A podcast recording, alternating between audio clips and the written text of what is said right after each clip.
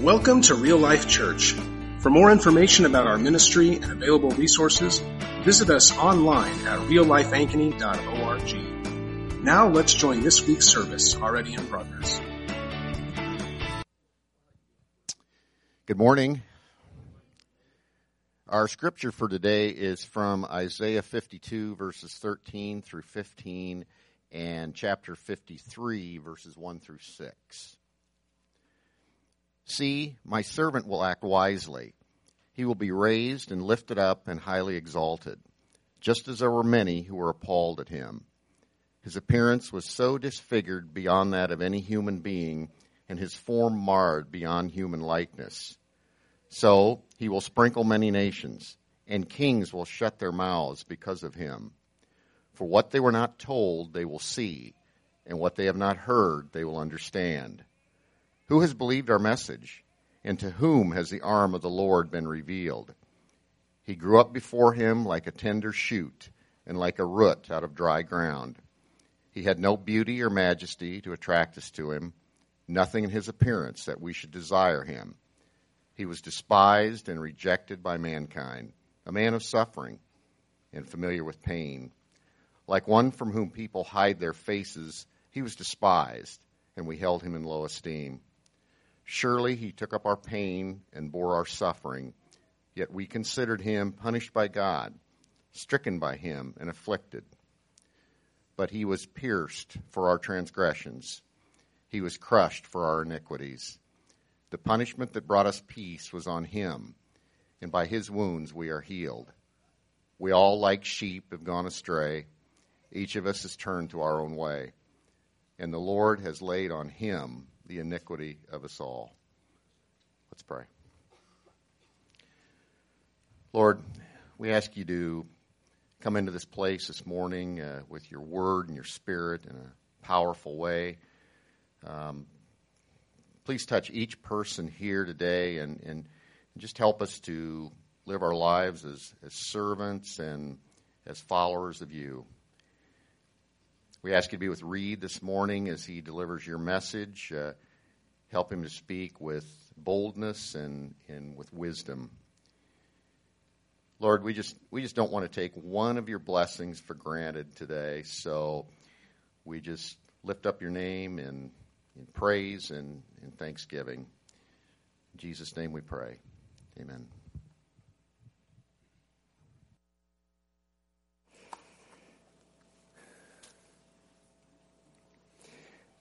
Well, our biggest problem in life, your biggest problem in life, is that you are a sinner and guilty before God. We are all sinners and guilty before God. And there is, there is no worse thing than being guilty, knowing you are guilty, and feeling guilty.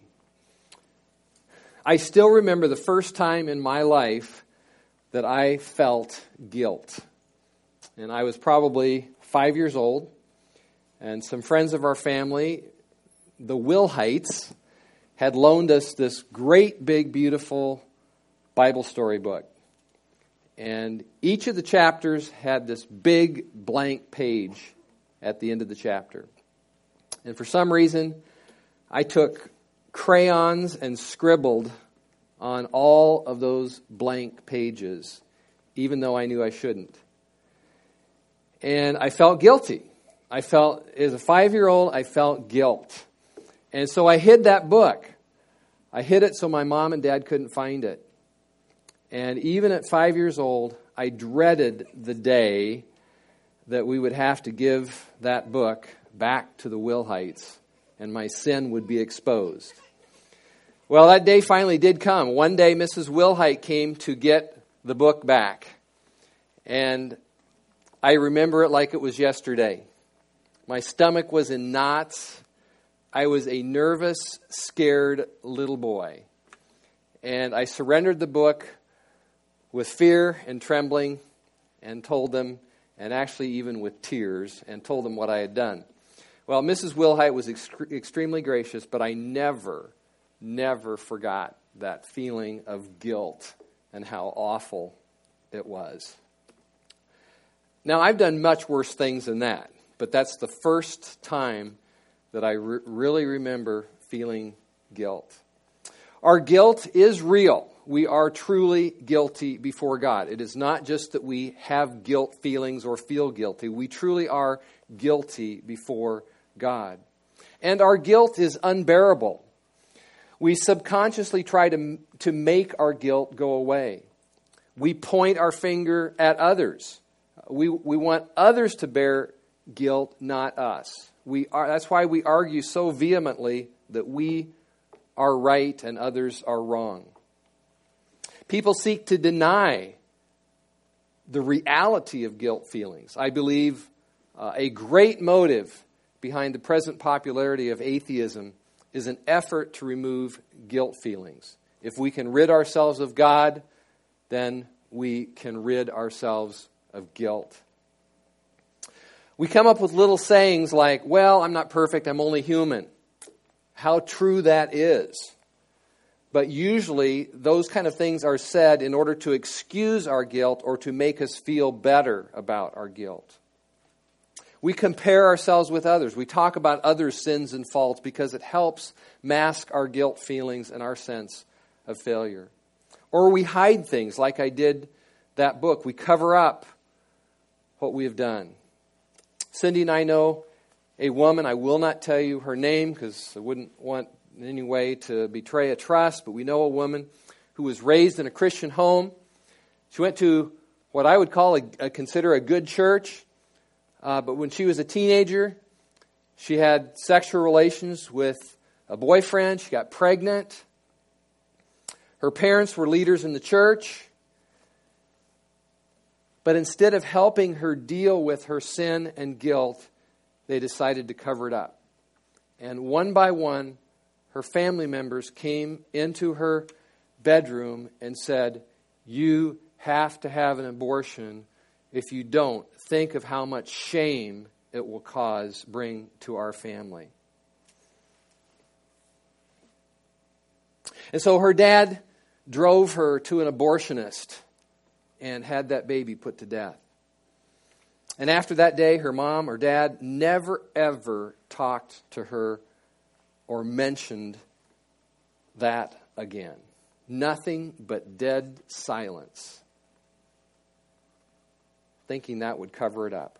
But 30 years later, as a middle aged woman, she was still struggling to deal with the guilt of her sexual immorality and the guilt of killing her baby. And also very confused how her Christian parents would force her to have an abortion and just try to cover things up. People have tried dealing with their guilt by making sacrifices, by giving money, by doing penance, by wallowing in regret or remorse. But it is impossible to undo your own guilt. So Jesus comes along to us and he says, I will take all of your guilt upon me. In effect, in effect, he says to you, I love guilty people so much, I am willing to take your sin and your wickedness upon me. I'm willing to take your sin away from you and to take it upon myself. And so, the, really, the basic option for, for every man, woman, and child is either to continue to deny your guilt or you can accept this arrangement made by God through Jesus Christ to permanently and eternally and perfectly and wonderfully take care of your guilt forever. Ray Ortlund said, God treats fools and harlots with royal dignity as Jesus steps into our place at the cross and bears our real moral guilt far away upon himself. And of course, it is not just fools and harlots that God treats with royal dignity, it is people like you and me. Jesus bears away the guilt of all kinds of sinners slanderers, gossips, cheaters, pouters, drunkards, selfish people, homosexuals, every kind of sin you can imagine.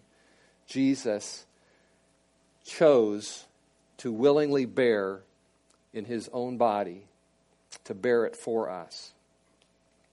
You know, we learn all of our lives from our youngest age that the guilty must be punished, that guilt must be paid for.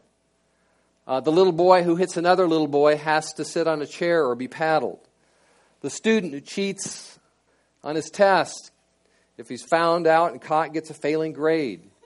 Uh, the man who lied on his job resume ends up losing his job. Our entire justice system is built on the principle that if you do the crime, you pay the time. Guilt cannot be swept under the carpet. When, when someone is wronged or injured, someone has to pay for it.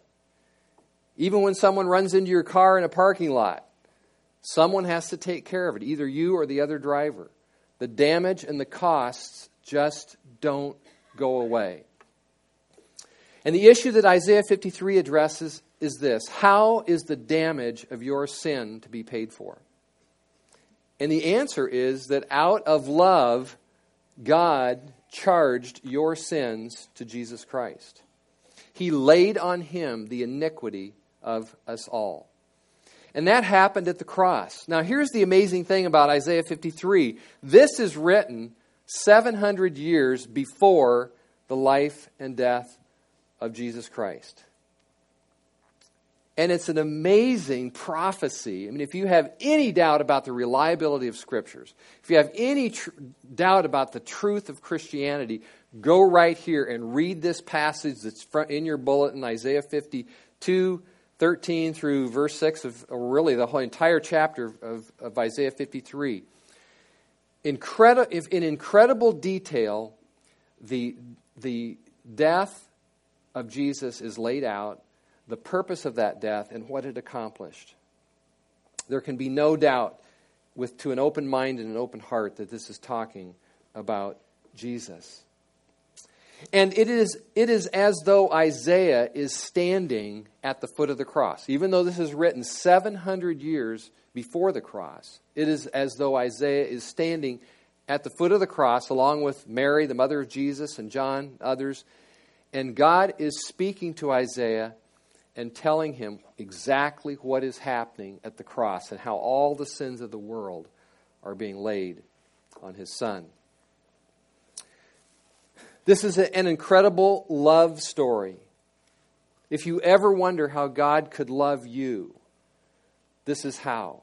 If you ever wonder, with all that I've done, with all my sins and wickedness, how could God ever love me? This is how because God, here in Isaiah 53, prophetically speaking, He is taking all of your wickedness and giving you back His love instead.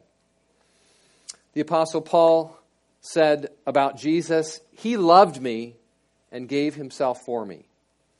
And you never really understand the gospel until you can say that too. You can say that from the bottom of your heart in the most personal and appreciative affectionate way that you that that is the statement of your life he loved me and gave himself for me jesus loved me and gave himself for me when you can say that and mean that and feel the emotion of that feel the affection of that that's when you are beginning to understand the gospel and understand what it means to be a christian out of love he paid your penalty but we see here that, that the plan of God to deal with your sins looks weak and foolish. It is hidden by the ordinariness, and I don't know if that's a word or not, but it's hidden by the ordinariness of the man, the servant, and the events. One solitary man, seemingly no different than, than any other man, is the answer to everything. And of course, we know that man is Jesus. But Isaiah says he does not look like anything special. He, he had no beauty or majesty to attract us to him, nothing in his appearance that we should desire him. In other words, he did not look like anybody special. He did not come on the scene like a rock star or a movie star. He did not uh, come to save us like General Patton racing across Europe to defeat the Nazis. Uh, he did not come out of heaven like a knight in shining army. There was nothing glamorous, or it says even noticeable about him, except how badly he was tortured and beaten and disfigured. So Isaiah tells us that Jesus did all he did for us in the most repulsive, humi- humiliating, and even ugly way. Repulsive way. There was no glory in it whatsoever. Verse 13 tells us that he will be honored, he will act wisely, he will be raised and lifted up and highly exalted. He will sprinkle many nations, and kings will shut their mouths because of him. That will all happen and yet, the emphasis of this passage is that before that happens, he will live in rejection and suffering and be acquainted with sorrow and grief, which he did. And so, this apparently ordinary man is beaten, he's pierced, he's crushed, he's forsaken. Verse 14 says his appearance was disfigured beyond that of any man, even beyond the likeness of a man. In other words, he was so mangled and beaten through his flogging and the crown of thorns that was pressed upon him, through the crucifixion, through all that he went under. He was so mangled and beaten that people were not asking, Is that the Son of God? They were asking, Is that human? Verse 3 says, He was like one from whom men hide their faces. God works contrary to human expectations and according to appearances. What looks weak and pathetic in the eyes of men is often the way that God is working the most. And that was the case here with Jesus. The apparent failure of Christ was the victory of God. In the weakness of the cross, is the wisdom of God. In this one solitary man who was beaten and crushed and pierced and forsaken, this is God's answer to all of human sin and all of human misery. God shifted our blame to Jesus Christ. He laid on him the iniquity of us all. And it was for us. It was for us and because of us, because of our sin, that he was crushed and bruised and beaten. In other words, bearing our sin, because of our sin, and bearing our sin is what made him look weak and broken. And this is the, this is the irony of Israel's rejection of Christ. Because Christ looks weak, because he looks awful, because he looks pathetic, they reject him as their Messiah. And yet, the reason he looks that way is because he was crushed for their sake. I read a story some time ago. I don't remember the details of it, but the story has always stayed with me uh, about a mother who had been badly scarred, uh, had been burned, badly burned, and badly scarred because of that. And when her daughter became a teenager, she was embarrassed of her mother's appearance and didn't want to be seen with her mom. And finally, the teenage daughter was told that when she was a little girl, their home burned down, and this mother had gone back into the house to rescue this little girl, had went through the flames, had become bad, her clothes had caught on fire, she, her skin and her face were badly burned and scarred permanently in going in to rescue her little girl. It was for her daughter's sake. And that's, that's how it is with Jesus. He looks bruised and crushed because it was for our sake and for the sake of his people, Israel. And yet, the Jewish people are ashamed to call Christ their Messiah. As someone has said, they wanted fewer parables and more politics. They wanted somebody that had the appearance of greatness and of worldly power. But God did not do it that way. He was despised and rejected by men, a man of sorrows, familiar with suffering. And so Isaiah said, Who has believed our message? Who has believed our report? Isaiah is saying it, seems like hardly anybody believes, believes it. Verse 3 He was despised and rejected by men, and we esteemed him not. The very people who were waiting for a Messiah failed to see the Messiah when he came. They esteemed him not. They did not recognize him. And for the most part, the Jewish people today still do not recognize Jesus as their Messiah. But someday they will. Uh, Zechariah 12:10 says, "They will look on me, the one whom they have pierced, and they will mourn for him as one mourns for an only child, and grieve bitterly for him as one who grieves for a firstborn." One day they will recognize Jesus as their Savior and realize that he was pierced and rejected for their sake. One day they will say exactly what Isaiah wrote here. He was despised, and we esteemed, we esteemed him not. But his suffering was not wasted.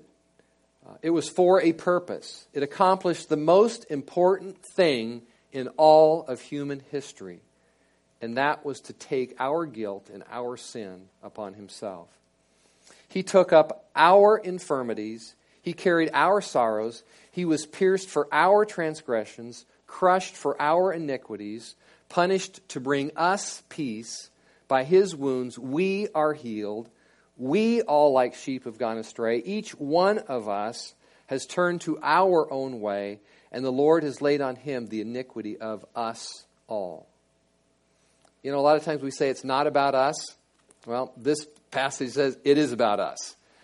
It's about us because the problem is us. It's about us because we're the ones with this massive problem of guilt and sin and sorrow and grief that has come upon us because of that.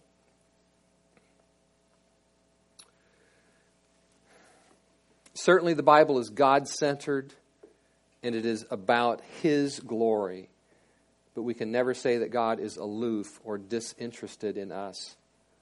Look at all it says that He did for us right here in these verses. Verse, verse 4 Surely He has borne our griefs and carried our sorrows. This, this promise begins with the word surely, which, which I love. Surely. It means, it means that what I am about to say to you is absolutely unshakably true. It's like when Jesus was, was about to say something and he would say, Truly, truly, I say to you.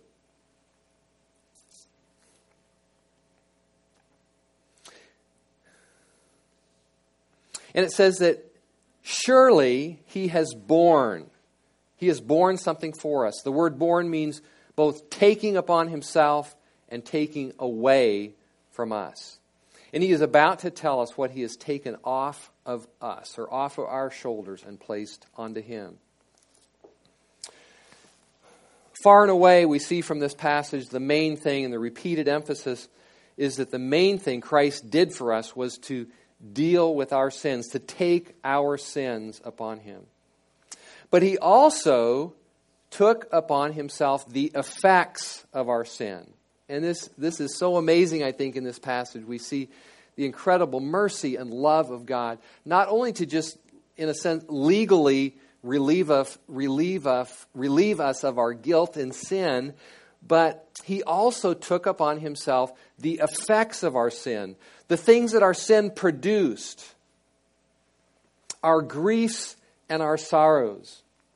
The word for griefs um, includes a lot of things. It, it, it, uh, the word for griefs can be translated sicknesses, it means infirmities, uh, calamities.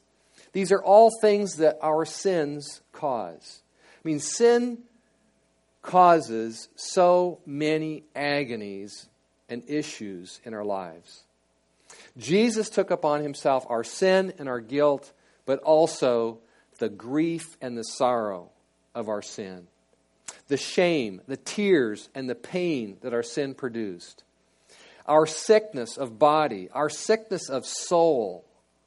All of these things, which are the result of sin, he lifted them off of us and carried them from us. And I love the way the very first thing that it says here is surely he took our griefs, or he has borne our griefs and carried our sorrows. You know, Jesus is the only one who can lift you out of your grief and depression. He's the only one that can truly take you out of your griefs and your sorrows. Nothing is more depressing than sin. Nothing is more depressing than the effects of sin in our lives and homes and families and relationships. And when we receive Jesus as Savior from sin, we also come to know Him as the one who lifts the burden of sadness, of grief and sorrow from his from us. And I think it is so beautiful to know, even if you don't completely understand how it works, but it is so beautiful to know that there is help and healing for your deepest pains and sorrows. All the sorrows that come from living in a broken, fallen, sinful world. That broken relationship that causes you so much pain the death of that person who you loved so much, that pain from something in your past that nobody else knows anything about. Christ came to lift that off of you. Christ came near to us. He became one of us so that he might carry our griefs and our sorrows for us.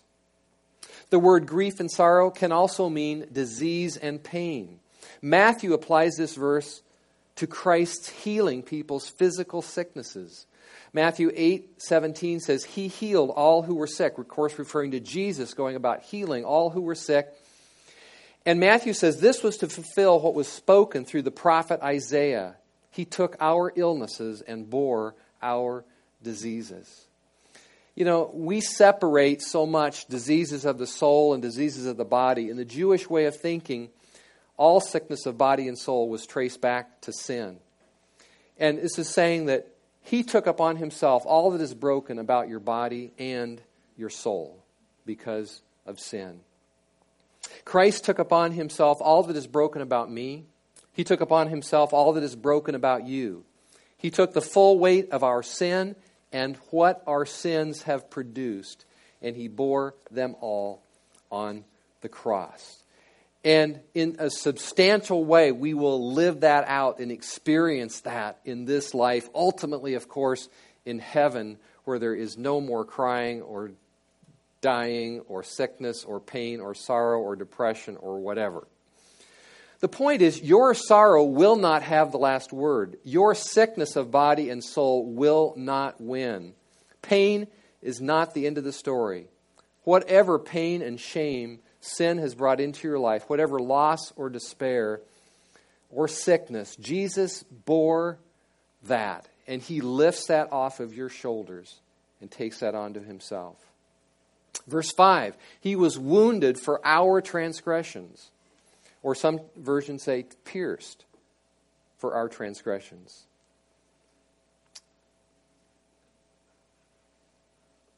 As I said at the beginning, the biggest problem, our biggest problem, your biggest problem, my biggest problem is our guilt, our sin before a holy God. He was wounded for our transgressions. The heart of our problem, the heart of your problem is transgression or sin. Transgression means to break God's law. And this verse is saying that Christ was wounded or he was pierced through for our transgressions, for all those moments of rebellion in which you have broken God's law, for all those moments in your life in which you have lived outside of God's will, for all those times in your life when you said those words and did those things and thought those thoughts and looked at those things that did not line up with the Bible and what God's will was for your life. He was wounded for our transgressions. He was crushed for our iniquities. The word iniquities means our sins which are perverse or depraved.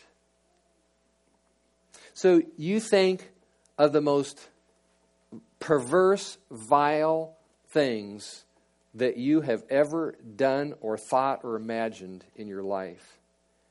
And Isaiah says Jesus was crushed for that.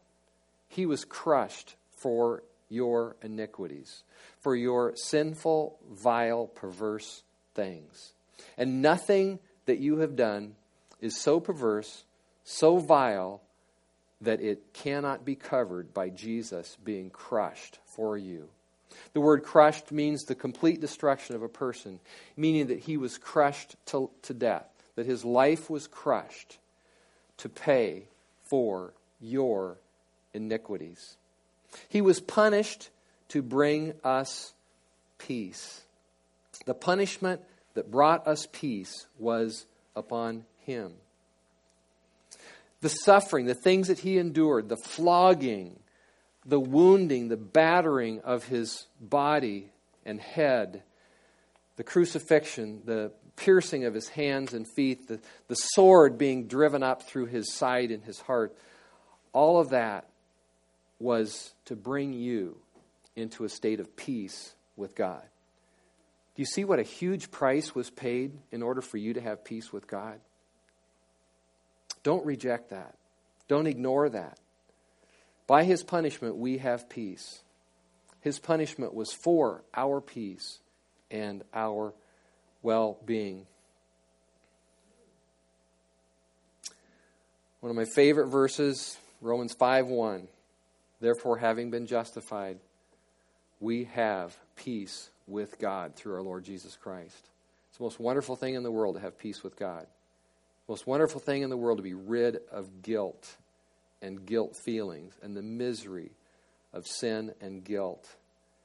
To know that you have peace with God is the greatest blessing in this life. There is just nothing better for your soul to experience than to know that, that God loves you and He made peace for you. That He, all, the, all that He suffered was, he, and was punished was to bring you peace with God. He was wounded so we could be healed, or by His stripes we are healed. Certainly, this has application to physical healing. One of the terrible effects or side effects of sin, sin's entrance into our world is sickness and disease. Jesus, Jesus showed power to forgive sins and to heal disease. Christians may differ on exactly how that's ex- experienced and how perfectly in this life, but unquestionably, there is healing for us in the work of Christ. By his wounds, we are healed. But there is also healing that comes to our souls. Peter used this verse in this way in 1 Peter 2 24.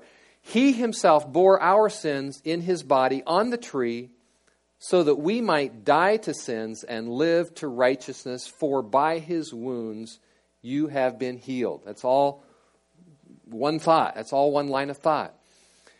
And so Peter is referring back to the same passage in Isaiah. He bore our sins in his body so that we might die to sin and live to righteousness, for by his wounds you have been healed.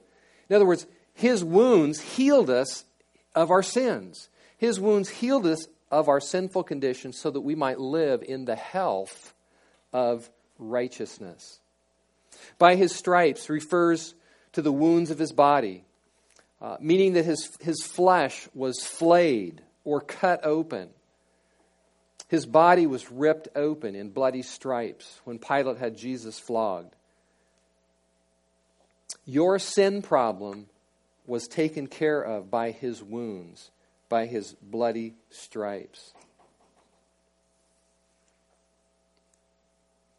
Spurgeon said, Brethren, I urge you not to scourge yourselves, for by his stripes we are healed.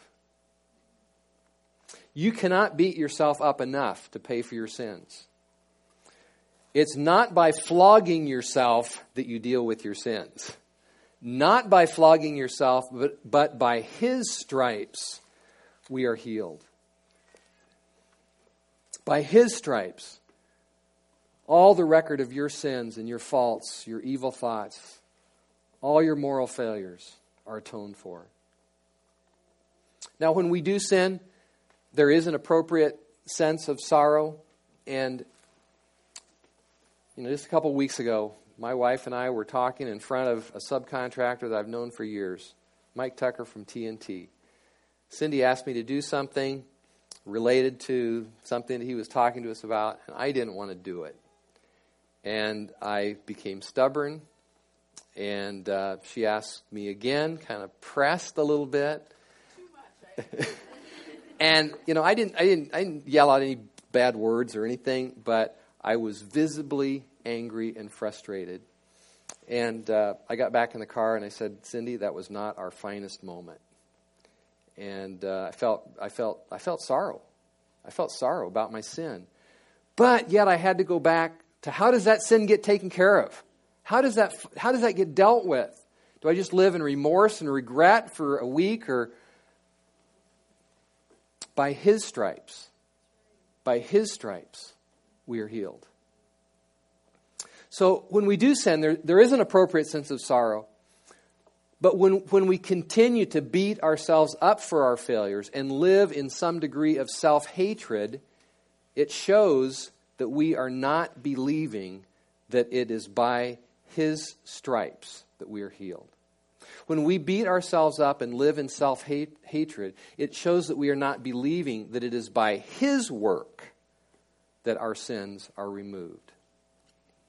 He suffered in our place, and because of that, we do not need to live in the agony or suffer the agony and the punishment of our sins. And this truly is the good news of the gospel. You know, Josh talked about last week about how what what good news the gospel is, what happy news it is. Well, this is this is why it is such good and happy news.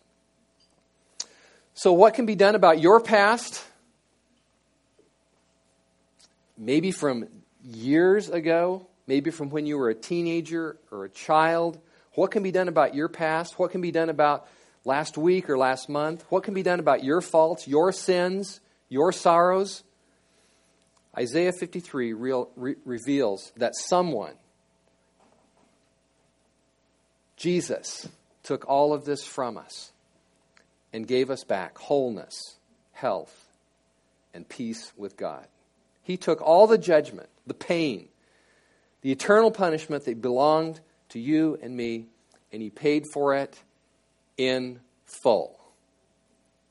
He paid for it in full, totally, so that nothing else needs to be done to pay for your iniquity, your rebellion, your sin, and your transgression.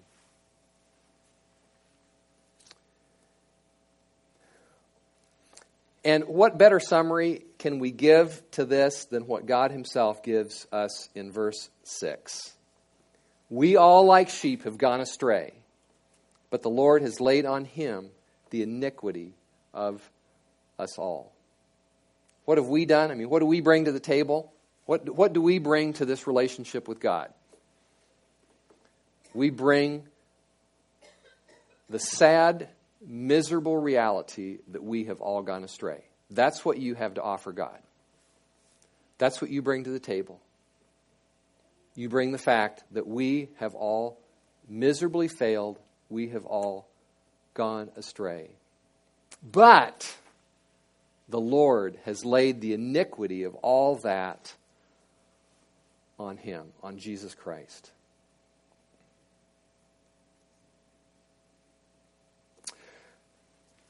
I want to share just three really brief applications this morning uh, as we as we close this message.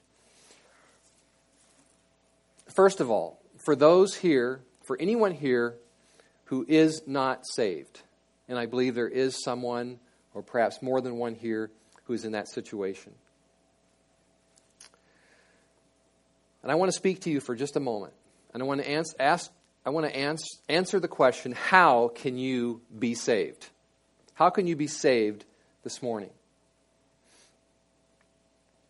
Salvation will come to you when you recognize your guilt and sin, when you acknowledge that, and when you, by faith, put your trust in Jesus and believe and proclaim that He was wounded for me.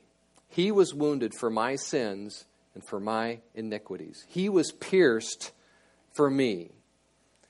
My iniquity was laid on Christ. When you believe in Christ, when you put your faith in Christ to carry away to lift off of you the burden and load and sorrow and grief of your sin, when you trust in Jesus to lift that off of you and to be, and believe that he bore it in his own body, that is when salvation will come to your life.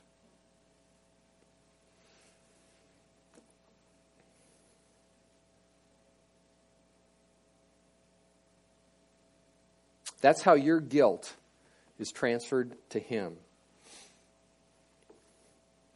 And when you trust in Christ to bear your sins, and that He bore your sins on the cross, then you need bear them not one moment longer.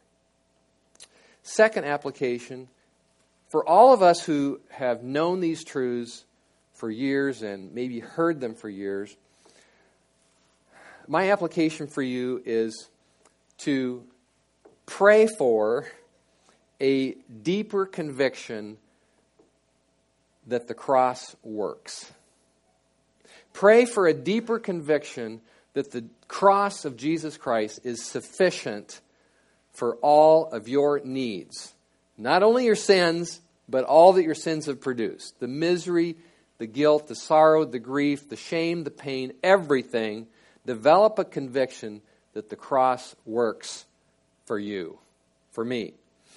What Jesus did on the cross works. That's basically what Isaiah is telling us here. It works to take away your sin, your shame, your sorrow, and pain. And it is the only thing that works to take these things away from us. It is the only thing that can bring healing to our lives. The basic answers to life are found at the cross. It is through the cross that our broken lives are put back together. And the third application is take all your troubles to Jesus. Take all your troubles to the Lord.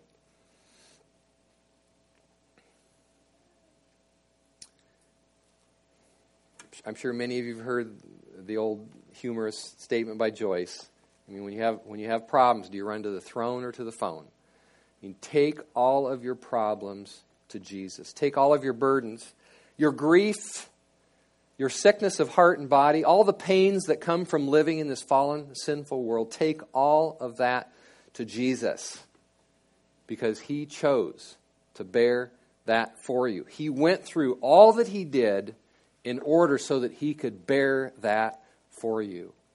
And so the application for us is simply turn to Him for everything. Turn to Him in your every need because He is the only one who is sufficient for every need that you have. Let's pray. Father, we thank you for this amazing passage. And we ask, Lord, that you would uh, cause us to love this passage, to love the promises in it to cling to them, to, to go to them, uh, to, to, to believe them, to believe that you have borne the burdens of our griefs and our sorrows, that you've taken our iniquities, our guilt, all of that, all of that upon you. And what an, what an amazing, wonderful thing. What, a, what an incredible act of love that you would do that for us, Lord. I pray that from the very bottom of our hearts, we would be able to say and to sing daily, He loved me. Jesus loved me and gave himself for me, and to live in the joy and the wholeness of that. In Jesus' name we pray. Amen. Thank you so much for coming this morning. Um, glad to see each and every one of you. Um, Mark Goings, glad to see you here this morning. I was hoping Peggy could be here. We're thankful that she's home from the hospital uh, and doing better. Glad to, to, get a good report on that. But each and every one of you, glad to have you here this morning. Uh, trust that the Holy Spirit will just continue to minister to you throughout the day the joy and the beauty of these promises in your heart and soul. Amen.